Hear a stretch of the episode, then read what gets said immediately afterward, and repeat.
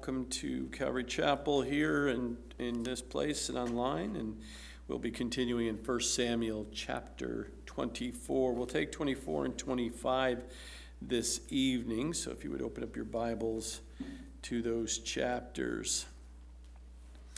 Uh, just to highlight that um, as we take a look in these chapters, we're going to see mercy shown.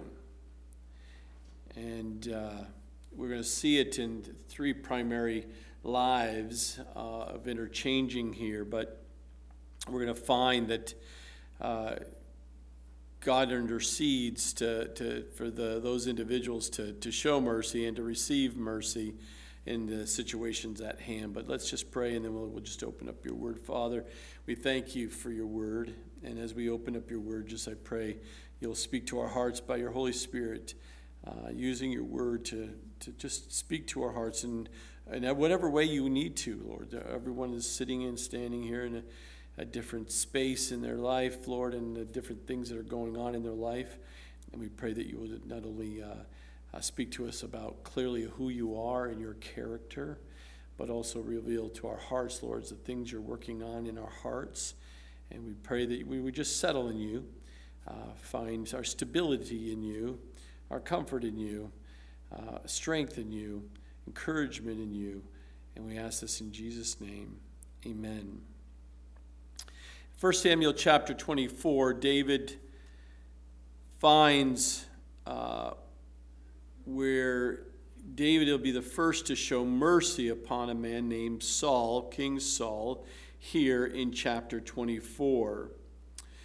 Now it happened when Saul had returned from the following of the from following the Philistines that it was told him saying, "Take note. David is in the wilderness of Engedi." Then Saul took 3,000 chosen men from all Israel and went to seek David and his men on the rocks of the wild goats. Now, if you remember in the previous chapter, God miraculously delivered David by drawing Saul away to fight the Philistines at a moment when Saul was ready to pounce upon David and his men and capture him. Remember, they were, er, there was a mountain, and David and his men were on one side, and Saul and the men were on the other side, and they were going around trying to, you know, and they were trying to avoid and evade. But eventually, Saul would have captured him, but the Lord literally just sent a messenger to Saul to say, hey, the Philistines didn't just break in for a little village. They're coming into the land to take the land. So clearly Saul knew that he had to take his men and go and, and fight the Philistines, which then saved, which is showing mercy on David there. God's just really showing mercy there on David's life um, because he was about to be uh, overtaken by Saul. And you, you kind of quickly think this through a little bit uh, in, in your present life and, and, and you know, as, as, as this happens and we, we think about, uh, we all, you know, we, we feel like at times in our lives where God has given us victory and we've overcome this and, and God's shown mercy and an overcoming victory on certain things and, and we say, okay, that's permanent, that's done. We'll never have to deal with that issue again. it's, not, it's never going to have to pop up again in our lives. But we always want that victory to be permanent. And we wish that even our spiritual enemies who pursue us, like Saul pursues David, would simply just give up, t- pay their attention to someone else and somewhere else and something else and, and, and, and leave us alone, and we'll have permanent victory. We don't have to deal with it, this spiritual warfare again. And, uh, but that's not how it works. But even when we, are, we have victory, and they're sent away, or Uh, but they will come back or it will keep coming back until we go to, to glory with the Lord, right? The enemy is never going to stop messing with this and throwing the fiery darts and messing with our minds and, and, and getting us into our feelings of things that are just maybe are not right and not, not accurate. and we think, okay, why is the, why is these things coming against me? Why is this I'm constantly dealing with? And and just so we have to understand many times the enemy and the things that we deal with are not going to go away and, and, and be, have complete final victory until we get with the, the glory with the Lord. We're out of this flesh, we're out of this world, and then we'll have permanent victory. Once we're in the hands of God in heaven, then we have permanent victory. But until then, we're going to deal with things and, and issues and problems, things that are not going to go our way, and things that are just not lining up to how we think we should have them lined up. And, and it's, it's, I've already dealt with this once. Do I have to go through this again? Yes. And the Lord allows those things. But we see here the, the, the area is the wilderness of Engedi, which is these canyon like runs that runs westward from the Dead Sea. And, and if you've been down in that part of the Dead Sea and you've seen the caves and the canyons and those things down there, you can see why David took his 400, 400 men up to got up to 600 men, but down into those areas to hide out in the in the creeks because there's water flowing down through the creek there uh, emptying into the Dead Sea, but also it's good enough, all these caves and vegetation that they can survive there in the wilderness of that part. Now, now it's interesting, one can see the numerous caves if you've been there. You can see them. It's a, obviously a great place. And we find that this is a setting that will uh, bear out God's, uh, God's grace, in this case, on Saul, but also, again, for protection and, and solitude there, for somewhat for David and his men uh, because they've been on the run. In verse 3, so he came to the sheepfolds by the road where there was a cave. So, speaking of Saul here, he's coming to the sheepfolds of the road where the, there was a cave. And Saul went in to and attended to his needs. Now, David and his men were staying in the recesses of the cave. So it kind of gives the little brackets of what was happening with David. Well, they were in that cave. And the cave must have been so large to house sheep during periods of time, but large enough, but they were so far and deep and so dark that they were able to find themselves in the recesses of the caves and staying really quiet like when they heard uh, Saul and all of his men and entourage coming. It was very loud. That's why they picked it such a beautiful spot for to watch because from those hilltops and through the caves, you could see and scout out when the enemy's coming. So they could knew that uh, Saul was coming. You couldn't miss him with all the the three thousand chosen men and all the things that were coming with that. So here they are hiding up into this cave and say, "Don't don't make a sound." then God orchestrates it because there's no such thing as a coincidence. God orchestrates it that of all places, Saul needs to, to take care of his needs. Uh, so what his needs were. Obviously, probably going to having to go to the bathroom, but also he might have decided to take a little siesta or into that place. But there was a period of time, as we will see, it wasn't just a something that was quick. And because of his needing to make attend to his needs, none of the other soldiers, none of his other guards would have gone in there with him. It was just him solo going in to take care of his needs. Now it's interesting here. Uh, even though David had almost like 600 men up in the recesses of the cave here, it was enough where they, even Saul did not alert to it. Now, if I was Saul and I'm going into a cave, I'm not thinking there's anyone else in there, but I might think there might be someone else in there. But this is the remote wilderness. But I would think that what happens if there's an animal, a wild animal in there, right? My head would have gone squirrely thinking about going into a cave by myself. But I guess, you know, he didn't have that problem. He was a warrior, and, and I'm not, I guess. But he went in there to take care of his needs, and needs must have been pretty, pretty dire. And uh, but he went in there, and what happens is, is he thinks he's going to help take care of his needs. But what we're going to see is God's going to use this to bring. Uh, attention to where David's heart is and showing mercy to Saul when Saul realizes his life could have been taken easily. Verse 4 Then the men of David said to him, This is the day which you can hear him. You can hear him, Hey, boss, did you see what's going on here? Can you believe this? This is, this is our moment, right? This is the day which the Lord, has, the Lord said to you. Did the Lord say that to, to, to, to David?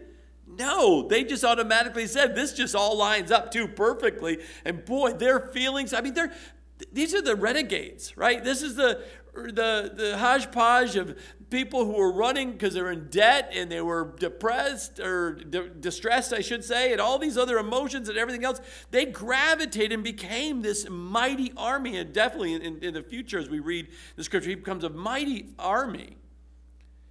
They're tired, they're hungry, they've been being chased, they're almost and they're hiding in there. And yes, you would automatically think because the fact that this is happening, it must be of the Lord. We all can probably be guilty of saying, wow, this is the Lord. We're going to take this man out. This is going to be great. But behold, I will deliver your enemy into your hand, that you may do to him as it seems good to you. Notice the quotes there. At some point, apparently, at some point, previous occasion, God promised David this Behold, I will deliver you, deliver your enemies in your hand, that you may do to him as it seems good to you. So at some point, there was a quote back to him, like, This is the Lord. This is the answering of what the Lord has said to you. David should have said, You're right. I mean, this is, inc- this is incredible. This is right. So what happens? David arose and secretly cut off his head. No, secretly cut off a corner of Saul's robe. So Saul, taking care of his needs, might have taken out his outer robe of his, of his, of his kinglyship, of his authority, putting it aside to take care of his needs. And then, obviously, saw, David saw it and went and just cut a part of that robe and said, This is a good, good indicator that could have been your head. So what happens? And now it happened afterwards that David's heart troubled him. Ah, now he's convicted. Troubled him because he had cut Saul's robe. Remember, he's cutting the authority of the one who is king right now. Notice that. Keep it in mind. Saul is, is king. David's going to be the future king, but God hadn't placed him and put him in that kingship yet. And he said to his men, The Lord forbid that I should do this thing to my master, the Lord's anointed. To stretch out my hand against him, seeing he is the anointed of the Lord. So David restrained his servants with these words and did not allow them to rise against Saul. And Saul got up from the cave and went on his way. So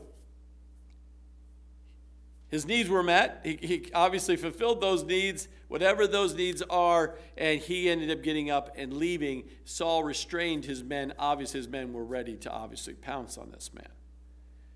But cutting that robe, that robe of authority, God convicted David's heart and said, This is not how I want this to happen.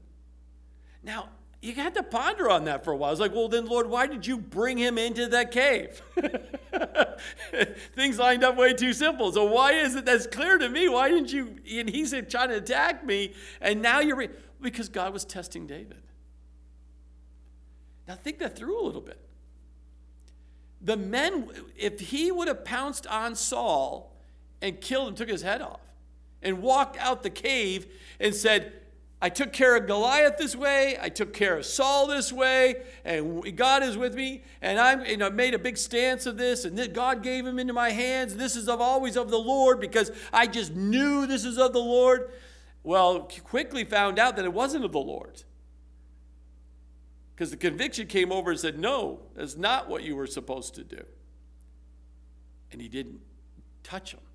Touched his robe. That was enough step toward that, no. Now, I, I always I ponder on a little bit and say, why did he just do the robe and not just go right for the head? Because deep within, he knew there was a holding back. He knew there was a restraint there or something that was holding him back because he could have just taken him, killed him immediately but he didn't. And then once he did that one step there, obviously the Lord convicted him to say, hey,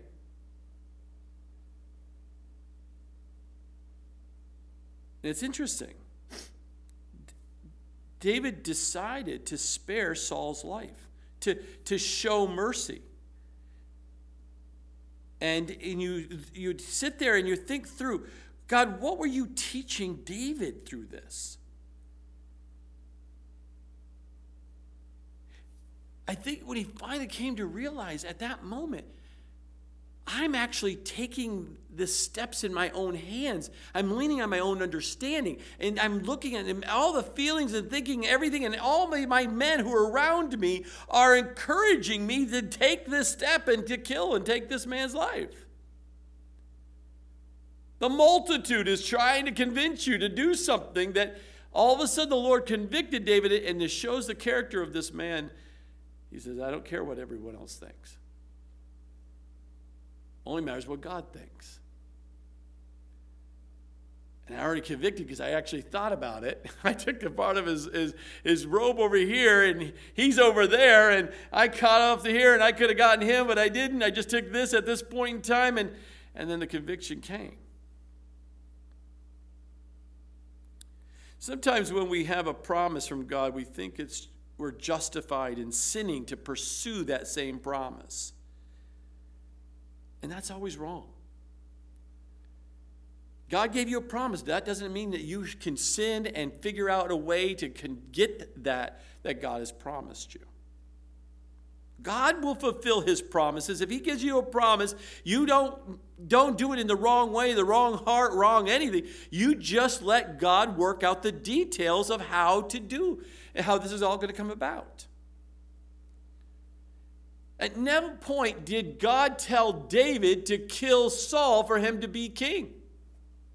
He only said that he, you're going to be the anointed king in the future. He didn't say when and how he was going to do it, but he didn't tell him he was going to kill him.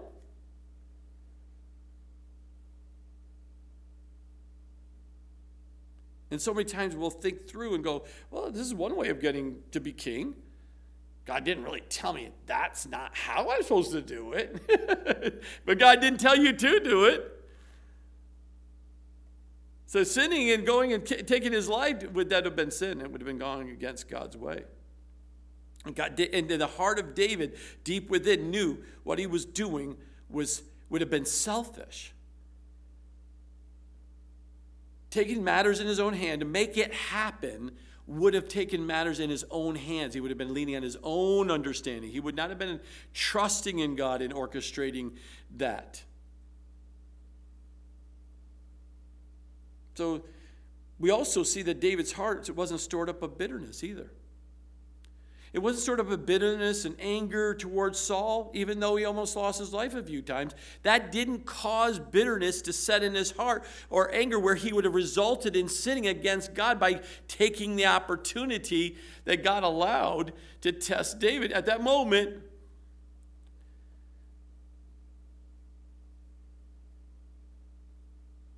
David just kept talking to the Lord,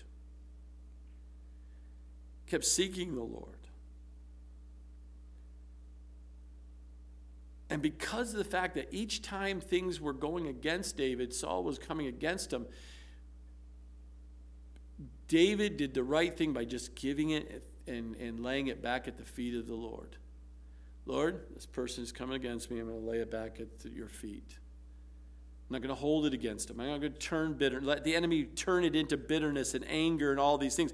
Because if that's what was driving David at this point now in the cave, and all of a sudden the opportunity came, you know as well as I that that flesh of his would have would have struck Saul. He would not. Saul would never would have, but have made it. But David's heart was so troubled, it was so tender and conscious of God that he even sensed it, even at the height of this emotion. And you knew the emotions were running really rampant in there, and all his guys were encouraging him to take Saul out. But he says these words to his men, and his men listened and received. The Lord forbid that I should do this thing to my master, the Lord's anointed. He is in leadership position. This is what God's called him to do. This is what it is. This is what God has Saul at this point in time. It's not me. I don't get to make this call. And he called it the way right because he had the right heart. That is the Lord's anointed. That's the Lord's leader in the position. I am nowhere am I to take him out and stretch out my hand against him. And that by doing that, David was able to restrain. They listened and understood. Maybe that fully understood. Emotionally, they probably still say, I don't understand what you're saying, but I'm going to listen and restrain myself and not take Saul out. Because David had a humbled heart. He had a tender conscious conscience before God.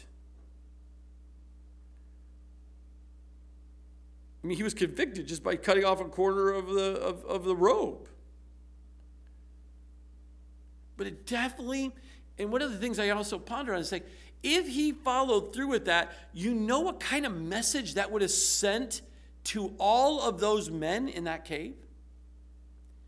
It would have sent a very bad message, and it would have you would have reaped what you sowed too, right? So here's a what it would have put him in great danger in the future because these men said that's how you took out Saul, and when someone out in that cave, if they've gone rogue in some way and, and, got angry and bitter toward David because he was disciplined them or kept, uh, kept him accountable or any of these things, one of them would have risen up and said, "You took out Saul, I'll just take you out the same way."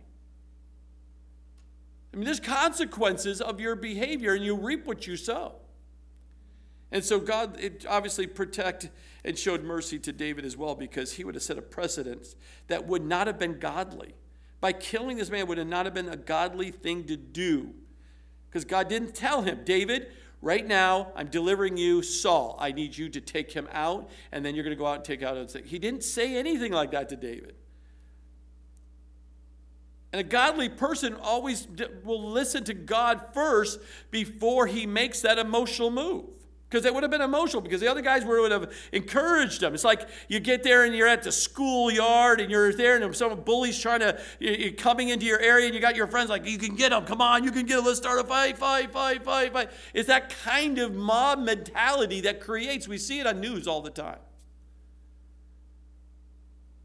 But a godly man did not resp- didn't respond to the mob mentality.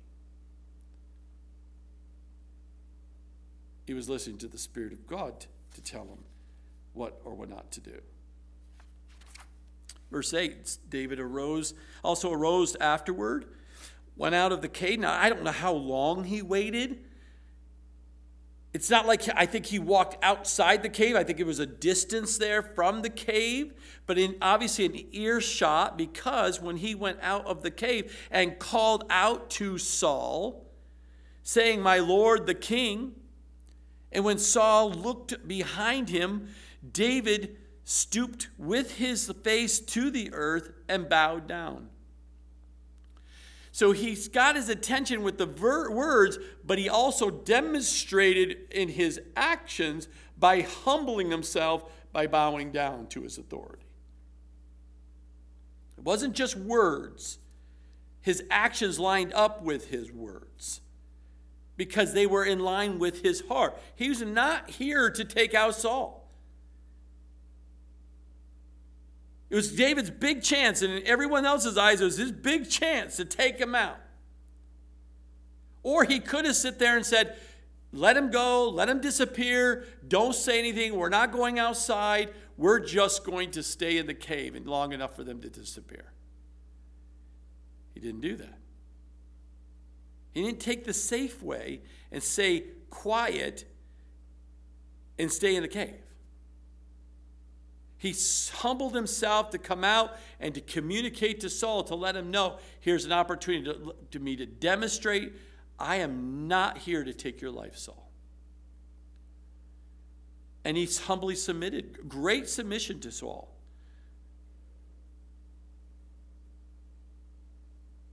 Why? Because David had great trust in God. You don't do those steps because of your own strength. You don't do it because of your own wit. You don't do it because of some, some inner strength. No, no. You do it because your trust is in God. See, many people will have faith in God. Do you know God? Oh, yeah, I know God. I have faith in God. But just because they have faith in God doesn't mean they trust God. Faith God just talks about the fact that you believe who Jesus is, you believe what he's done. But the question is, do you trust God? And trusting God is an action. You actually follows up with the faith. The faith and the trust line up. Trust means you take action. That's in line with the scripture, along with the word, along with your faith in God. And David demonstrated this trust. God, I trust you. I'm not going to take him out. That you're going to put me in the position as you anointed and promised me to be king. I'm going to allow you to do that, not me. And not the mob. To, the, even my closest friends, I call the mob right now, but the closest buddies, your buddies who are sitting there supporting you who are there to, to, you know, in war to battle with you. You're the right hand men right now. They've, they've committed their life to you to, to get. These are good people. But your trust is not in them, your trust is in God. You put your faith in God, you also have to need to put your trust in God. And he showed that demonstrated by holding back and restraining, but also taking the step out and making acknowledgement, trusting God is going to use that for God's glory and to show the heart of David so Saul would understand that David is not looking. Even though that's what the enemy got into Saul's head, and he was squirrely thinking David was trying to kill him and take him out, and that's not was not true. So, what did David say when he took that great step of trust in God to come out? Because he, he made himself completely vulnerable to Saul. Well, he said, David said to Saul, Why do you listen to the words of men who say, Indeed, David seeks your harm? Look, this day your eyes have seen that the Lord delivered you today into my hand in the cave, and someone urged me to kill you. But my eye spared you.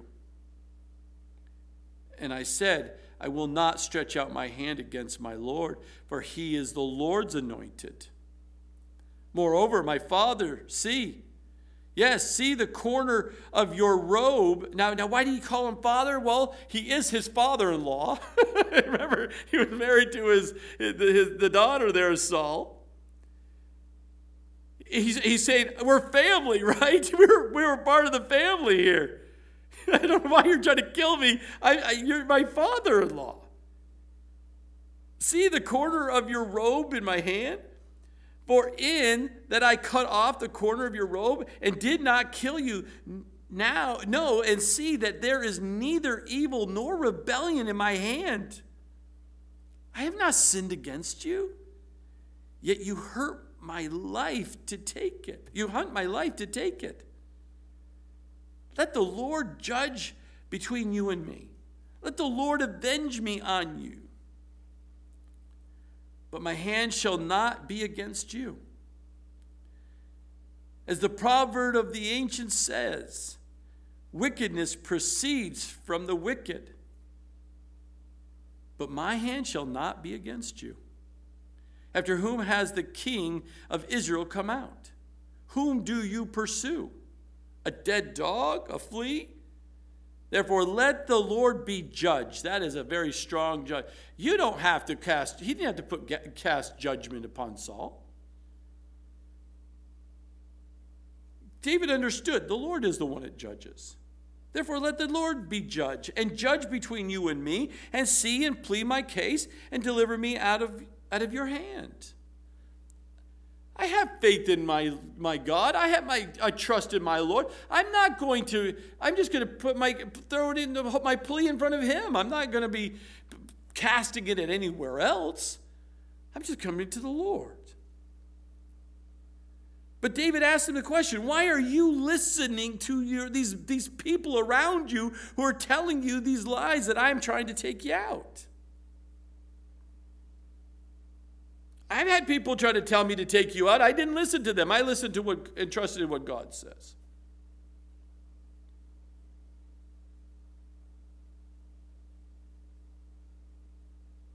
You know, every time we see this this this time that Saul has tried to pin David to the wall with a spear, time they're trying to catch him around the mountain. All these opportunities. And now down here, the, they're chasing him down in En Gedi. All of these opportunities, David is still coming and covering and trying to find where the good is in all this with Saul.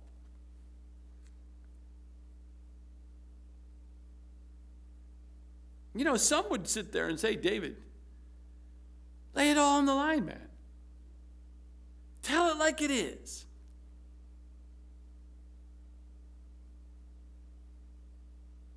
Even as he does, even as David does say and, and pours out and tells him and, and, sh- and shows this mercy and kindness to Saul. David fulfills a proverb by doing this. Love covers all sins. 1 Peter 4 8, love will cover a multitude of sins.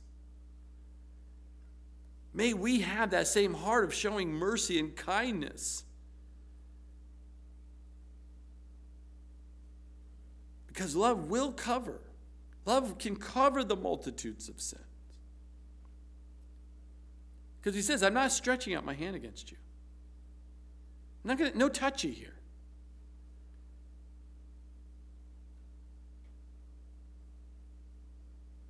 Why? Because he trusts God to orchestrate David's life and no one else's, and his timing and his way. For God says, I'm in control of your life. I have a plan and purpose of your life. And he understood all of that. But at that moment, put yourself into Saul's sandals at that moment. When it all of a sudden you realized that the, like the Spirit of God just speaking to you so loudly in your heart. He could have killed you. You could have been dead.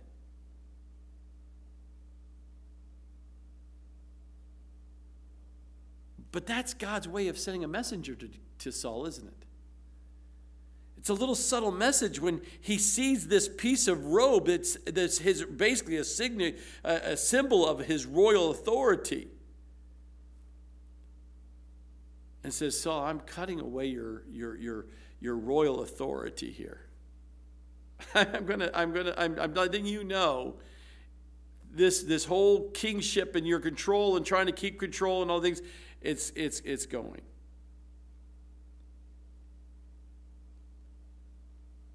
Samuel said back in 1 Samuel 15, if you remember, in 27 28, the Lord has torn the kingdom of Israel from you today and has given it to a neighbor of yours who is better than you. Is that a moment where all of a sudden he remembers Saul, uh, Samuel saying that to him? Today's the day the Lord has torn that from you. And there he is, a sign of his authority of his robe in David's hand. It says, maybe.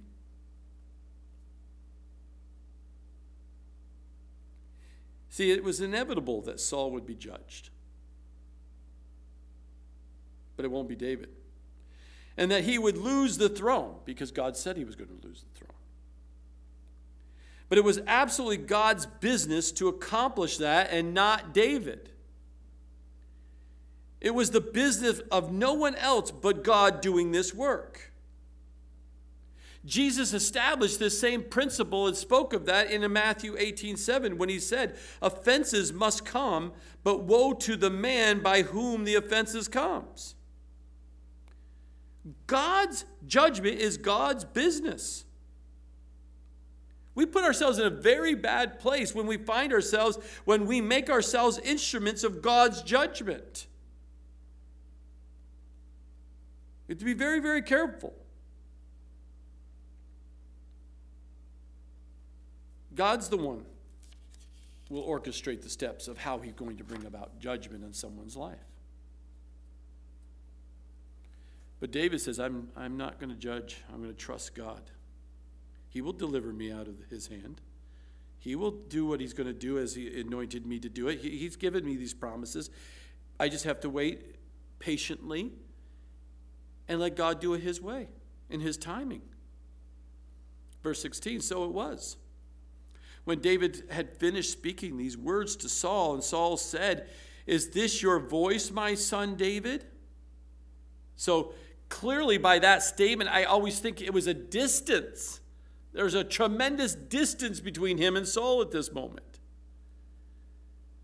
And Saul lifted up his voice and wept. Then he said to David, You are more righteous than I, for you have rewarded me with, with good, whereas I have rewarded you with evil. And you have shown this day how you have dealt well with me, for when the Lord delivered me into your hand, you did not kill me. For if a man finds his enemy, will he let him get away safely? That's a, a big question mark right there for him. Therefore, my, my, may the Lord reward you with good for what you have done to me this day. Look at the emotional. I mean, this is an emotional response from Saul. Because he'd been living in his life thinking that he had to kill David, get rid of him, because he was convinced in his little squirrely little mind that David was trying to take him out. And David's refusal to kill Saul when he had that chance, clear chance.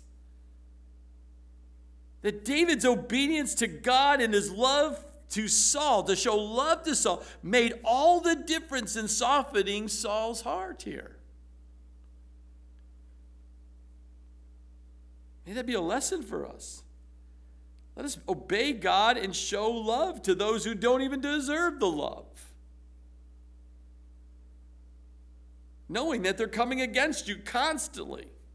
Looking over your shoulder every day, looking for something they, they're going to come against you. You just don't don't respond to that any other other than trusting and obeying what God's directing you to do and showing love to them. But here's a dramatic change here for Saul. He's acknowledging you're more righteous, you're more right with God than I am. You've dealt with me mercifully. You've Mercy has been shown to me here. I, I, I, get that. I realize that. You could have killed me.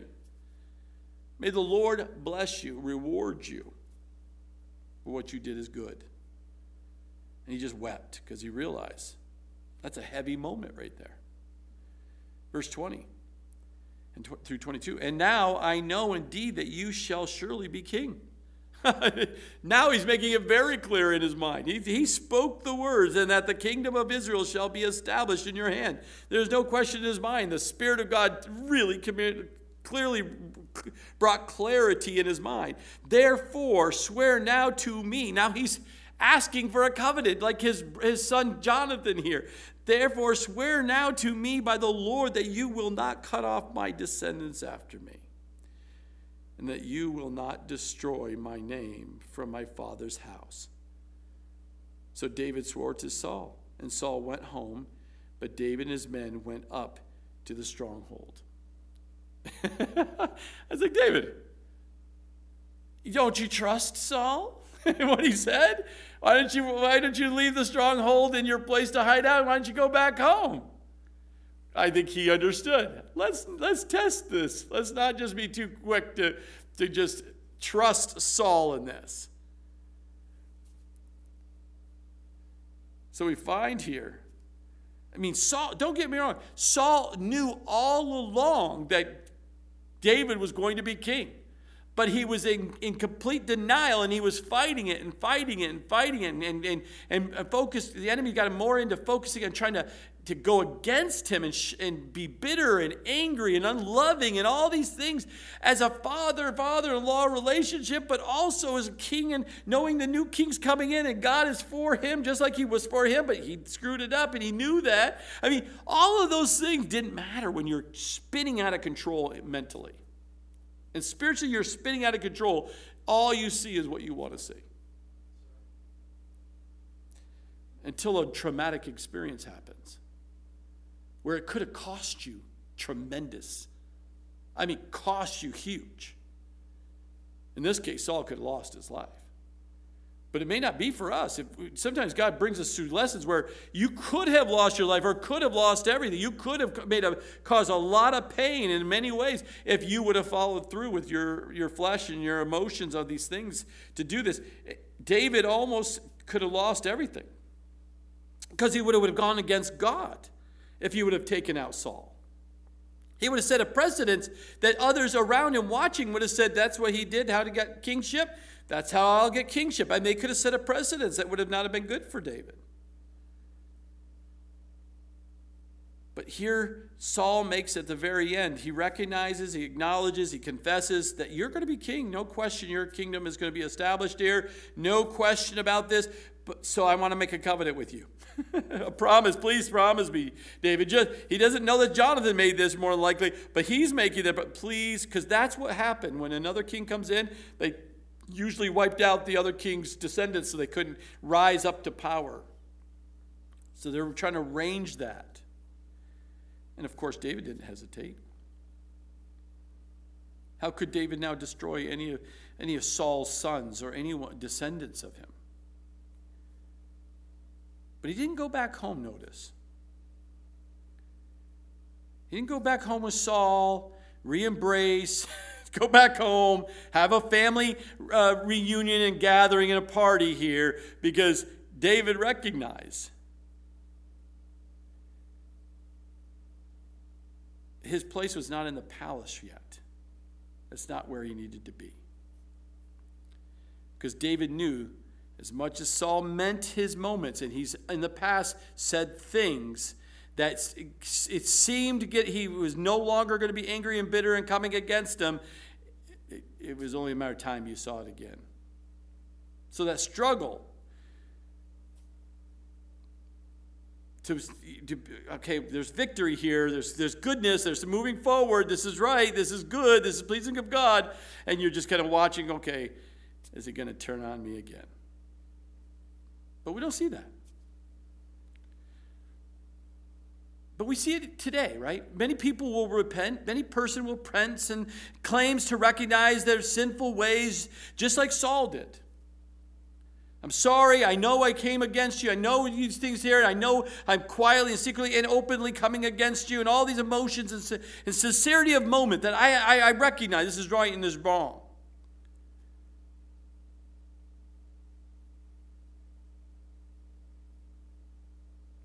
But at the same time, David recognizes I'm going to just stay right here in the stronghold until I see the direction of Saul's life. see what the Lord wants me to do. The Lord told me to come here. This is the stronghold. If God says for me go back, I'll go back. But in the meantime, I'm not going to just respond here too quickly. Chapter 25, we see again a continued uh, part of the of just the life of David and, and showing mercy and mercy being shown in so many different ways. It says, Then Samuel died his mentor, the one he looked up to, the one he t- turned to, his main guy there, the spiritual leader there that he leaned uh, toward, he died. And the Israelites gathered together and lamented for him and buried him at his home in Ramah. And David arose and went down to the wilderness of Paran. So here, a great man dedicated to the Lord, serving the Lord, doing what God called him to do. And as godly as Samuel was, it didn't save him from an earthly death. Why? Because he's still a descendant of Adam. His body will roar out like the rest of us. But God's work in Israel did not end when Samuel died either. God's work never is dependent on one man. God will orchestrate when he has when he brings out one man, he'll bring someone else in to replace, continue to do God's promises of what he said he was going to do. And so we see that David rose. As Samuel comes down, David rises up to continue to, to do what God's going to continue to sustain him in his work to do that it pleases God. But we see people gathering together to lament, obviously, for Samuel. He was obviously recognized. His heritage was remarkable. I mean, he, has, he, was, he was the one that orchestrated and put together the Levites in the service of the sanctuary. He was the one that administratively, God gave him the wisdom to set up those the servants in the sanctuary and to, and to, and to uh, uh, you know, obviously would be continue that work into David into Solomon. That whole work would continue down that line there, even though Samuel died. But Samuel started that. He started collecting the treasures, the treasuries to be part of that temple that it was going to be built. Samuel remembered the Passover and kept Israel in remembrance of the great deliverance. He's, he was the one that was really God used to bring about consistency of bringing forth what God said to be done. And that's why Samuel, among the God's heroes of faith, that we see in, uh, in Hebrews chapter 11, verse 33. Verse 2 Now there was a man of Maon whose business was in, in Carmel and the man was very rich, and he had 3,000 sheep and a 1,000 goats, and he was shearing his sheep in Carmel. The name of the man was Nabal, and the name of his wife is Abigail. And she was a woman of good understanding and beautiful appearance. But the man was harsh and evil in his doings, and he was of the house of Caleb. So we see two new characters coming into play here a man named Nabal, a very rich man, very a businessman, a wife Abigail was uh, good good understanding, right? A woman of good understanding and beautiful appearance. But he was very harsh and evil man, and and how he how he did business it appears.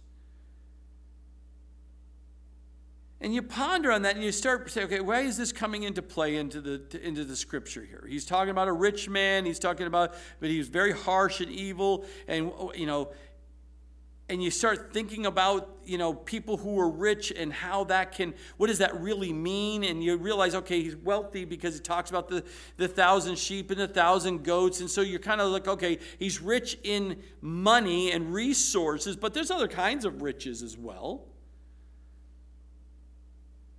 I mean, there's riches that of in what you have, which is what he's talking about here, but there's also riches in what you do. There's riches in what you know, and there's riches in what you who you in what you are. The, the riches of your character, your character riches that come out of you. There are different values here. But we see this man had the value of what he had, but his, his character of, of who he is, his, his riches in his character of who he is and, and what he knows and stuff, those are not rich. They're very poor.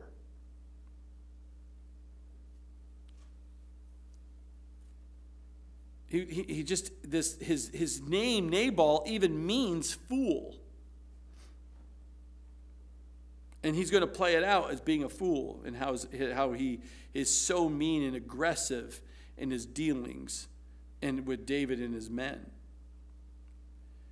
But he also highlights his other half, Abigail, who appears to be complete opposite of him. What happens here?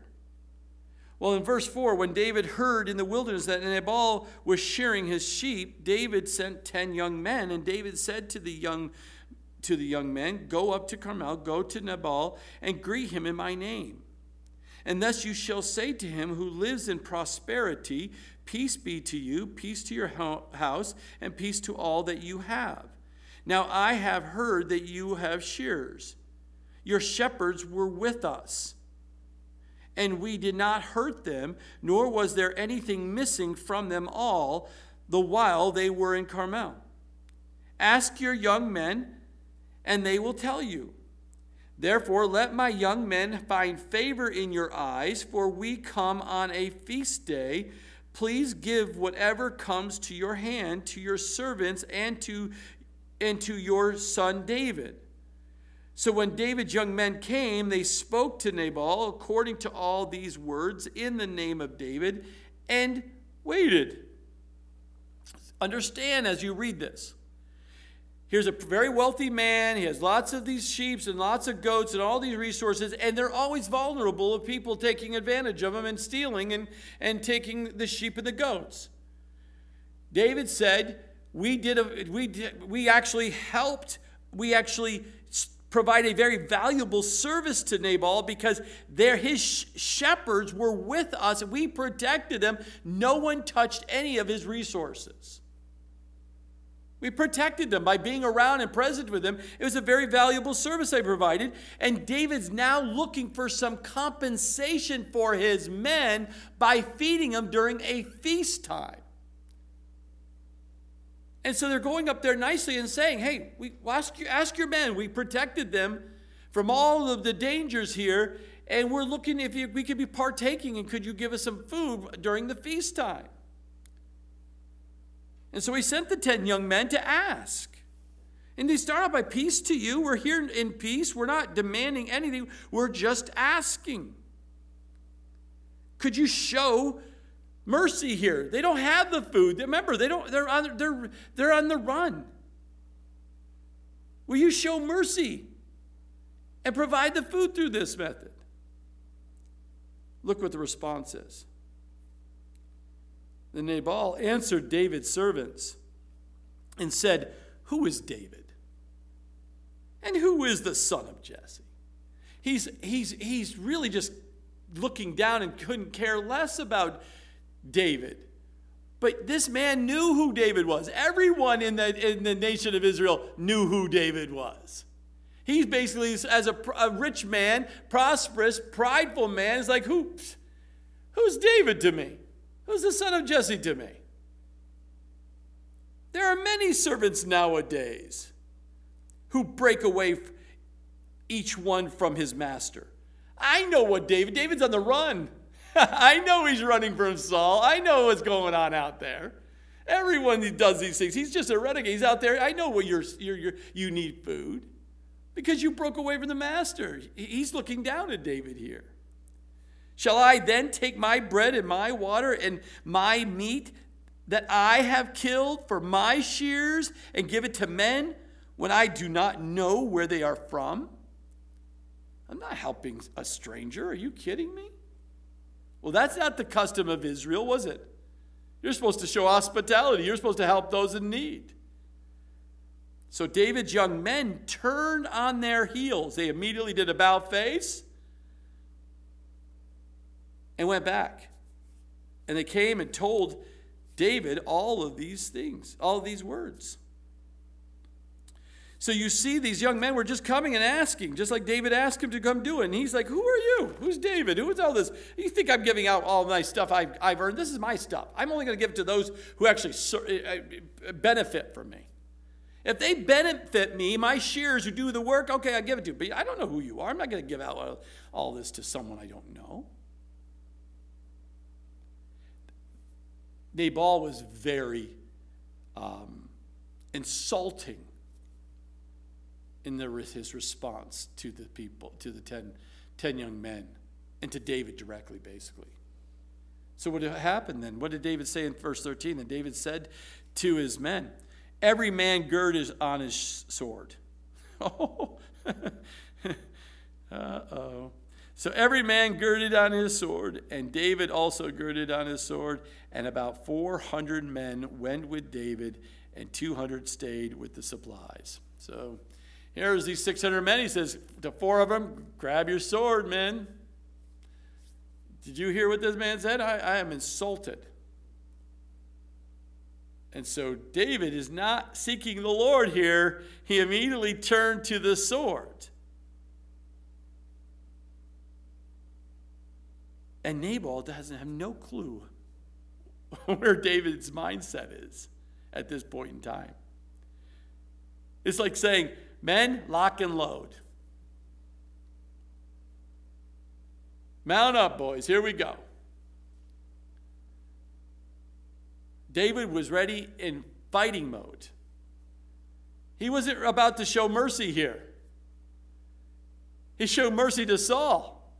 But this man, just because he was he, he was insulted, he's turning uh, uh, because someone insulted me. Now I'm going to go into fight mode.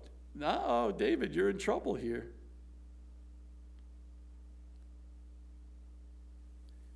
What does Jesus say about those moments?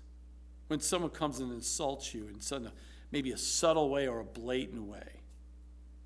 Jesus says in Matthew, Matthew 5, verses 38 and 39, basically, Whoever slaps you on the right cheek, turn the, the other to him also. That's what Jesus calls us to do. Not to go into fight mode and say, Get my sword. But notice here, David didn't show Nabal the same type of kindness and long suffering and, and mercy. He didn't show these things as he did to Saul. He spared Saul's life. Here, clearly, he's going with his 400 men to take this man's life and everybody around it. He's not coming down to have words with him, but to wipe him out. Notice here in verse 14 God intervenes.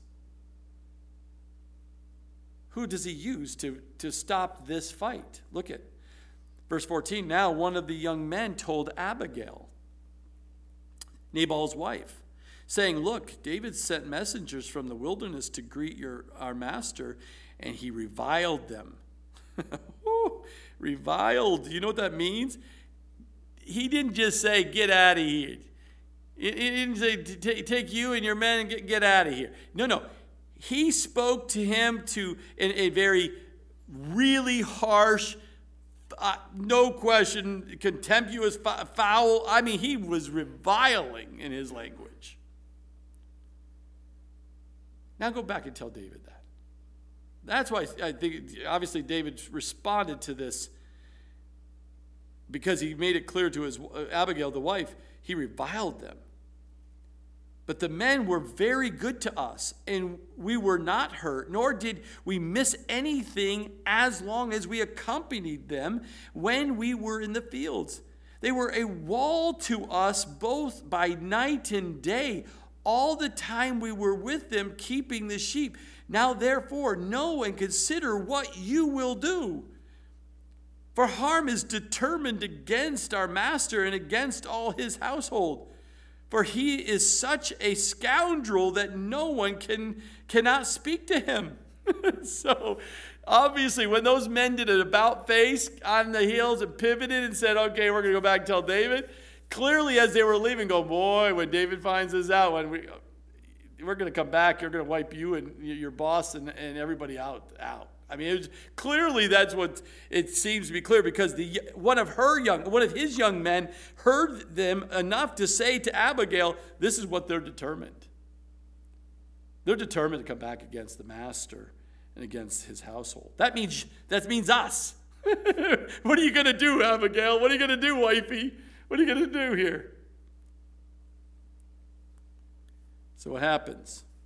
Verse 18 Then Abigail made haste it means she, she immediately went into action and took 200 loaves of bread, two skins of wine, five sheep already dressed, five sheaths or measures of roasted grain, 100 clusters of raisins, 200 cakes of figs, and loaded them on, the, on donkeys. And she said to her servants, Go on before me. See, I am coming after you. But she did not tell her husband Nabal. So it was as she rode on the donkey that she went down under cover of the hill, and there were David and his men coming down toward her, and she met them. Remember, we just read that one of her characteristics was she was in good understanding. She was a wise woman. She could see the situation, she assessed very quickly and realized, I've got to do something here. And one of those things is she didn't respect or disrespected her husband by not telling him. But at the same time, there's wisdom that says he would have stopped her, and she knows this man was foolish. She knows her husband. He's not in his right mind. He's, he's as, as young man said, he's a scoundrel. He's, he is a prideful, mean, angry man. And he's not understanding what he's doing. Who's he messing with here? So she went took the food that these men needed. So he didn't, she didn't take money.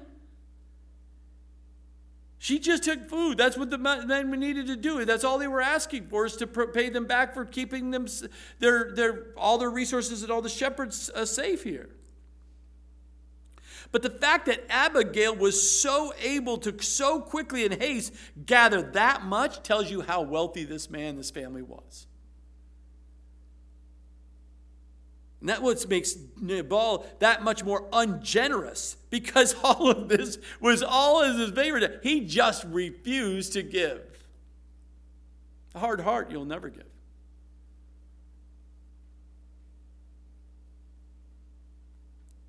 Then verse 21, now David had said, here they come. They see her. They didn't see her. He was she. Remember, these are these are these are like um, caverns or um, valleys. So she's staying at the low end of the valley so she could kind of come up upon them ahead of time and then meet them as a thing. So they, they see all of this entourage, all these donkeys, all these people bringing, and she's in the behind. So they see the resource, they see the, the, the, the stuff in front of them.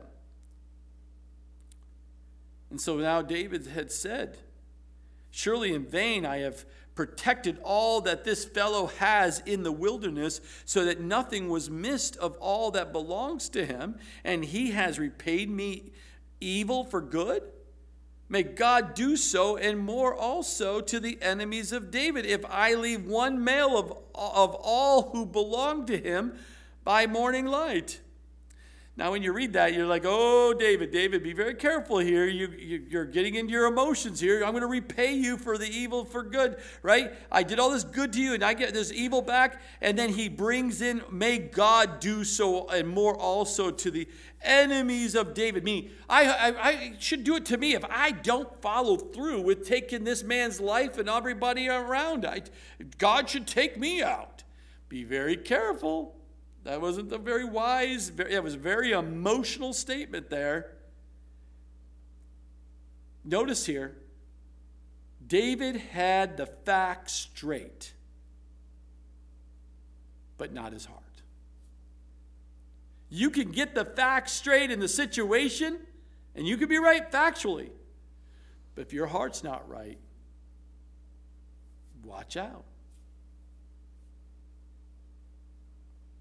But very clear. There's any question what David's motive and what he was about to do was very clear. If I leave one male of all who belong to him by light, that, that means if I leave one, he is determined to take out every male. Verse 23 Now Abigail saw David. She hastened to dismount from the donkey, fell on her face before David, and bowed down to the ground. So she fell on his at his feet and said, On me, my Lord, on me let this iniquity be. And please let your maidservant speak in your ears and hear the words of your maidservant. Put the, put the sin, put it all on me. I, I'm here. To sacrifice me, is what she's saying here. Please let not my Lord regard this scoundrel Nabal. So she's calling her husband a, scoundrel here. Oh, be careful. But for as his name is, so is he. Nabal is his name, and fully, folly, folly is with him. But I, your maidservant, did not see the young men of my Lord whom you sent. If I was there, I would have dealt with it differently, is what she's saying. But I wasn't there. I didn't see your 10 young men come and ask. I could have interceded. I didn't deal with any of this. So I'm not there, but I will take the responsibility. I'll take, I'll take the sin upon myself here, the iniquity.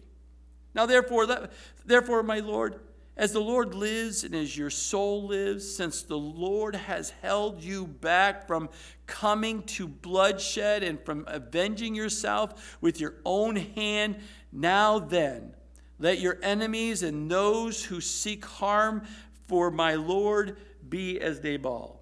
And now, and now this present which your maidservant has brought to my Lord, let it be given to the young men who follow my Lord. Please forgive the trespasses of your maidservant, for the Lord will certainly make for my Lord an enduring house, because my Lord fights the battles of the Lord, and evil is not found in you throughout your days. Notice the charming up.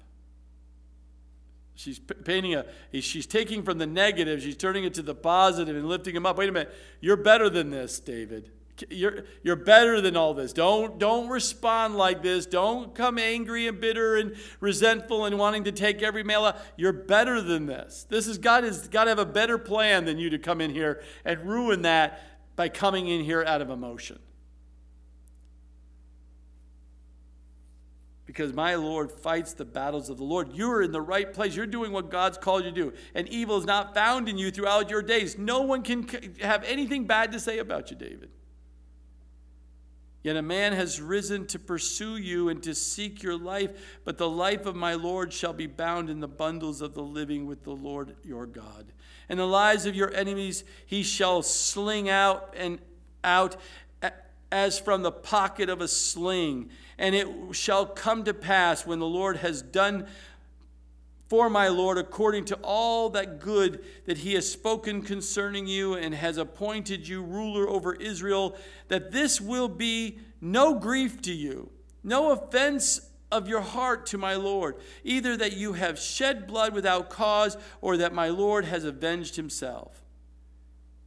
But when the Lord has dealt well with my Lord, then remember your maidservant. So she comes up, she uh, works her way there and gets as close as she can to David by just kind of on that hilly terrain, just kind of setting low and coming in really quick, and to try to get that entourage there with all the goods in front of her, and to get there. And when he finally sees David, she just doesn't even, just drops and bows and shows and humbles herself in front of her. And once she, he gets there, we can see he's, he's looking at her and she's dropping. He's like, Who are you? I mean, he's trying to figure this out, obviously, too. But she took the full blame. Why? Because she knew that David would treat her differently than her husband. So she's like, Take it all on me, please. I'll take the punishment for my husband. If I was there, I would have had a different outcome here. Please, on your maidservant, hear me out. And then she starts smoothly suggesting the positive outcome for David. She starts appealing to him. The Lord has held you back from coming to bloodshed and avenging yourself.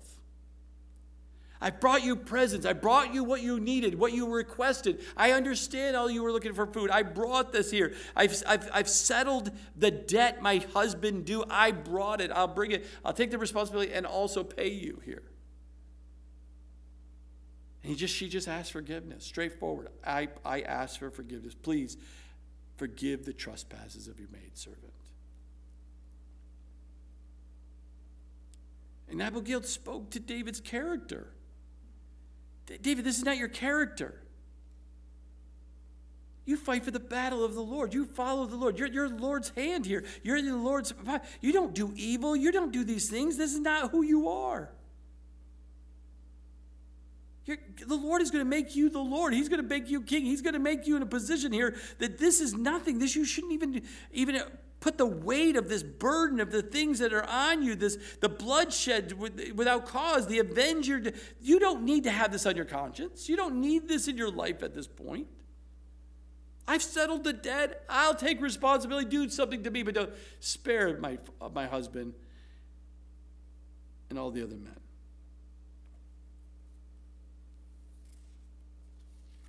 And the life of my Lord shall be bound in the bundles of the living with the Lord your God. Everything is going to be all just beautifully orchestrated by God and bundled up and moving in a direction. God has his hands upon you, David. So please, she's like saying, I, I ask you, please, to, to man up, to, to, to be a man, and you're so close to the Lord, be a godly man. Don't be an emotional kid and out of, out of control. And a, she's basically saying, please don't be like that. Be a godly man. So Abigail did something wise. He took David's mindset that's focused in avenging upon her husband Nabal and put his mind on the Lord. Lifting him up to the Lord, focusing him on the Lord, getting his mindset on the Lord. reminding him of his glorious calling upon his life, his destiny and greatness of God's going to do in his life. This is what you need to focus on.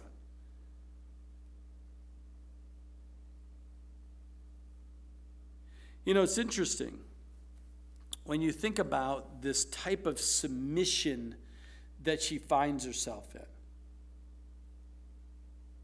She models what we would refer to as a uh, sweet submission or a uh, uh, she's her speaking is very sweet. It's it's it's a sweet submission and how she approaches because there are people who will submit and absolutely be silent submission. Her husband is a scoundrel. And, the, and, and some women will take the silent submission and say nothing, even though her husband's a scoundrel. It's, it's not good. It's not right. She just says, just says, says nothing. I know my husband's wrong, but I'm not going to tell him. I'm not going to say anything to him. I'm just going to be silent and say nothing. So they take this silent submission to mean I'll just shut up and say nothing, even though there's something wrong. And that's wrong.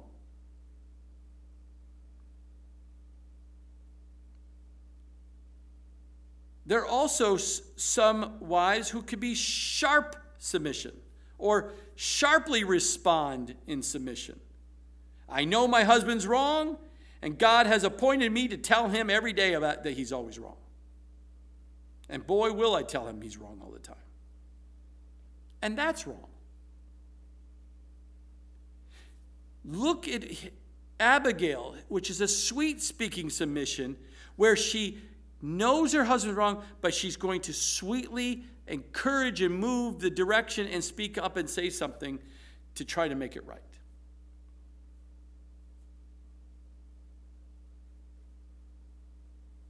See, David's relationship with Abigail at this point in time, at the very end, she's going to, to, to, to try to really create, create a relationship there and even point, kind of points to the fact that if anything happens, you know, she's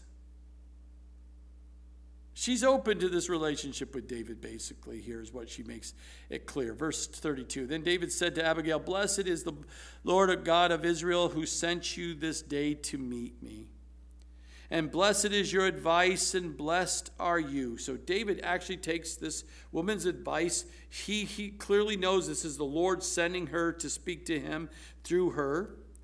And because you have kept me this day from coming to bloodshed and from avenging myself with my hand, for indeed, as the Lord God of Israel lives, who has kept me back from hurting you, Unless you had hastened and come to meet me, surely by morning light no males would have been left to Nabal. So David received from her hand what she had brought to him and said to her, Go up in peace to your house, and see, I have heeded your voice and respected your person. In verse 36, now, now Abigail went to Nabal, and there he, he was holding a feast in his house, like the feast of a king, and Nabal's heart was merry within him. For he was very drunk. Therefore, she took him nothing, or told him nothing, little or much, until morning light. So it was in the morning when the wine had gone from Nabal, his wife had told him these things, that his heart died within him and became like a stone. Then it, then it came about after about 10 days that the Lord struck Nabal and he died. He had a mm, slight heart attack moment and, uh, and caused problems. And within 10 days, he obviously, he completely, obviously, the Lord took his life. Because it also struck him, he realized his way almost cost him his life and every male in in his uh, in in his in his tribe in his in his life. He's celebrating like nothing's a big deal. And the wife said, "You know what happened? This is what happened." And sure enough, God took care of it. David didn't need to go in there and cause that problem. It would have caused him a problem between him and the Lord. The Lord can take care of these things. And it's so true. Nabal is also a picture of a sinner who goes on rejecting God without regard to God's coming judgment David certainly would have killed Nabal, and it is certain that God would have judged the sinner who continues to reject him. So we have to understand this from a, even from a, pers- a spiritual perspective here. Here's Nabal just pushing back and rejecting and rejecting and rejecting. There's consequences to the judgment's going to come. And as a sinner, you keep rejecting, rejecting, rejecting. There's judgment's going to come. And here, Nabal's own greed and foolishness was his undoing because he kept rejecting and rejecting what God would want for him. And here, his wife uh, Abigail's wise action saved Nabal from David and saved David from himself. But it did not save Nabal from God's judgment, though, because he still rejected and rejected and rejected. But David was very grateful for Abigail's appeal because it kept him from avenging using his own hand, which was not what God said to do. God is more able to deal with the issues and better way to deal with the issues than you are. And then finally, here, so when David heard that Nabal was dead, he said, Blessed be the Lord who has pleaded the cause of my reproach from the hand of Nabal and has kept his servant from evil. For the Lord has returned the wickedness of Nabal on his own head. And David sent and proposed to Abigail and to take her as his wife. And when the servants of David had come to Abigail at Carmel, they spoke to her, saying, David sent us to you to ask you to become his wife. Then she arose, bowed her face to the earth, and said, Here is your maidservant, a servant to wash the feet of the servants of my Lord. So Abigail rose in haste and rode on a donkey and attended by five of her maid, maidens. And she followed the messengers of David and became his wife. David also took on Ahinoam of Jezreel, so both of them were his, wife, his wives. But Saul had given Michal or Michal, his daughter, David's wife, to Palti, the son of Lesh, who was from Gallim. So here we see this interesting as we close out 25 that David knew the death of Nabal was God's judgment. There was no question in his mind that he, you know, Abigail, God used Abigail to, to show mercy and deceive, to, show, to keep him from doing this, that God ended up bringing the judgment. And so then David returning basically in favor and said, Okay, Abigail, I would love to have you as my wife. He said, she said, Absolutely. He takes on another wife, which now he has two wives. And then he, and it's like, what happened to his first wife, which was Saul's daughter? Well, Saul, in vengeance or in resentment, took his wife back and gave her over to another guy in, in, in resentment against David. So when that happened, he was not married at the time, it appears, because now we find David takes on the, another first wife and a second wife, and later on he comes back and actually is back with Michal. Back in, in 2 Samuel chapter 3, we see that he comes and she's now back as his wife. And the question is, is oh, is this of God's way of now he has three or more wives here? No.